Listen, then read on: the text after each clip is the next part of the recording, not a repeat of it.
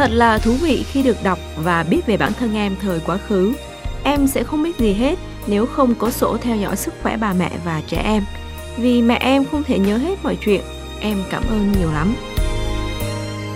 Những lời tâm sự mà các mẹ vừa nghe là của một cô bé sinh năm 2007 ở tỉnh Bến Tre khi được đọc những ghi chép của mẹ mình về quá trình mang thai và nuôi nấng em hồi bé trong cuốn sổ theo dõi bà mẹ và em bé đấy. Thật là thú vị khi biết lúc mình mới sinh như thế nào đúng không nào? Ở trong tay tôi đang có một cuốn sổ tương tự nhìn rất là đẹp. À, nghe nói là ở Nhật thì cuốn sổ này rất được coi trọng, nhiều người thì đã giữ gìn nó cả đời đấy. Cuốn sổ đã trở thành kỷ vật gia đình cơ mà. À, còn nếu mà nhìn dưới góc độ y tế thì đây là một công cụ góp phần giúp các y bác sĩ chăm sóc sức khỏe cho cả mẹ và bé đấy. Bản thân các mẹ đã sử dụng thì cũng thấy rất là hữu ích đấy bố Tôm ạ. Chị Trần Thị Mãi ở Hà Đông, Hà Nội mang thai ở tháng thứ 8. Cuốn sổ trở thành người bạn đồng hành cùng chị. Em cảm thấy quyển sổ này rất hữu ích đấy, để cho mẹ lốt lại những cái thông tin mà khi mà mình mang thai mình có gặp những triệu chứng gì hoặc là mình siêu âm ở các cái cột mốc nào ấy thì mình rất dễ nhớ. Nó cũng là một quyển nhật ký. Khi đọc lại cảm giác là mẹ và con nó rất là gắn kết. Tay giờ cuốn sổ, chị Mãi cho biết giờ không cần mang theo sổ y bạ hay phiếu tiêm chủng mà vẫn có đầy đủ thông tin theo dõi quá trình mang thai. Chị Ngô Diệu Hằng ở Hà Nội mang thai ở tháng thứ 9 cũng mới sử dụng cuốn sổ từ lúc mang thai tháng thứ 3 và từ lúc đó cuốn sổ trở thành cẩm nang cho bà mẹ trẻ. Ngoài những cái mà, mà theo dõi quá trình mà mình đi khám thai thì nó cũng có rất là nhiều cái nhắc nhở cho các mẹ. Thì ví dụ như là trong thời điểm này thì ờ, mẹ nên ăn uống như thế nào, nghỉ ngơi ra sao thì uh, mình lên Google mình tìm hiểu ấy, mình cũng không rõ nguồn nhưng mà cuốn sổ này thì được Bộ Y tế phát hành ra. Thế nên là em nghĩ là những cái thông tin này chắc chắn phải là thông tin chính xác và chính thống. Tuy nhiên, theo chị Hằng, cuốn sổ này cũng chưa được các nhân viên y tế của các trung tâm tiêm chủng tư nhân sử dụng để cùng ghi chép, nên chị phải tự đánh dấu lại các lần tiêm chủng. Em mong muốn là có nghĩa cuốn sổ này sẽ được phổ biến trên toàn quốc và ờ, sẽ được tất cả các y bác sĩ cũng cũng cùng kết hợp với cả cha mẹ để cùng ghi và theo dõi Cụ thể cuốn sổ thì có những gì và sử dụng nó như thế nào nào? Mời các mẹ cùng nghe cuộc trao đổi giữa phóng viên Eva làm mẹ với tiến sĩ Trần Đăng Khoa, Phó vụ trưởng vụ sức khỏe bà mẹ trẻ em nhé. Thưa ông, xin ông cho biết là cái sổ theo dõi sức khỏe bà mẹ và em bé thì ra đời với mục đích gì ạ?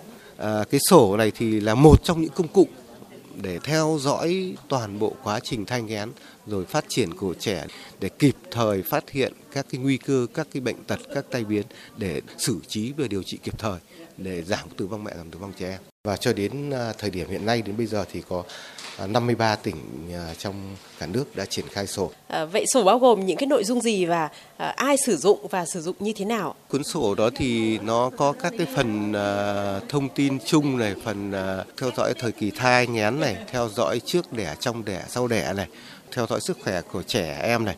Và cái phần cuối cùng là các cái thông tin dành cho gia đình về chăm sóc thai nghén và chăm sóc trẻ.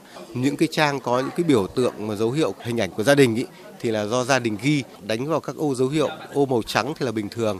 Còn các ô màu vàng đấy là bất thường. Ô màu vàng bất thường là những cái nguy cơ cần phải đến cơ sở y tế để khám và để được điều trị xử lý kịp thời. Hiện nay thì chúng ta có rất nhiều những cái loại sổ như là sổ khám thai hay là những cái phiếu tiêm chủng thì thêm một cái cuốn sổ này liệu nó có trồng chéo hay không ạ? Đây là một cuốn sổ mà đã tích hợp nhiều sổ trong đó như là sổ khám thai, à, phiếu tiêm chủng thì phải nói sổ này là góp phần là giảm các cái sổ khác đi. À, tới đây thì chúng tôi cũng đang dự kiến sẽ trình lãnh đạo Bộ Y tế ban hành cái quyết định quy định cái cuốn sổ này để thay thế cái cuốn sổ y bạ cái sổ khám chữa bệnh hiện nay. Với những cái vùng mà đồng bào ờ, không biết tiếng phổ thông thì làm thế nào để cho người dân ghi được vào cái cuốn sổ này ạ? Quá trình triển khai thì cũng đã gặp được những một phải những cái khó khăn như vậy và chúng tôi phải sử dụng đội ngũ các cán, cán bộ y tế thôn bản thì họ sẽ hỗ trợ giúp đỡ là là ghi chép cho gia đình hoặc là trong gia đình có những người biết chữ thì sẽ hỗ trợ cho những người không biết chữ. Một bà bầu nếu mà muốn có cuốn sổ này thì nhận ở đâu thưa ông? Phụ nữ mang thai có thai đến trạm y tế xã được đăng ký quản lý thai nghén và được cấp phát sổ và được tư vấn tại trạm y tế xã. À, vâng ạ, xin trân trọng cảm ơn ông. Như tiến sĩ Trần Đăng Khoa vừa nói thì phần màu vàng là những bất thường. Mẹ tép giờ ra xem nào. Đây đây đây đây. Ví dụ như là cái trang 32 này thì trẻ từ 7 tuần đến 3 tháng tuổi sẽ có dòng là trẻ nhìn theo đồ vật di chuyển trước mắt. Mẹ sẽ đánh dấu vào câu trả lời là có hoặc là nếu như mà không thì sẽ nằm trong ô màu vàng đấy. Chỉ cần nhìn vào ô màu vàng là các y bác sĩ có thể biết sớm những bất thường ở trẻ để mà can thiệp sớm. rất hữu dụng phải không mẹ Tép? Đúng là như vậy đấy. Được biết là vụ sức khỏe bà mẹ trẻ em thì cũng đang triển khai sổ theo dõi bà mẹ trẻ em phiên bản điện tử để thuận tiện hơn cho người dùng và cũng tiến tới là một cấu phần của hồ sơ theo dõi sức khỏe toàn dân sau này đấy. Thời lượng của Eva làm mẹ đến đây cũng đã hết rồi. Tạm biệt các mẹ. mẹ.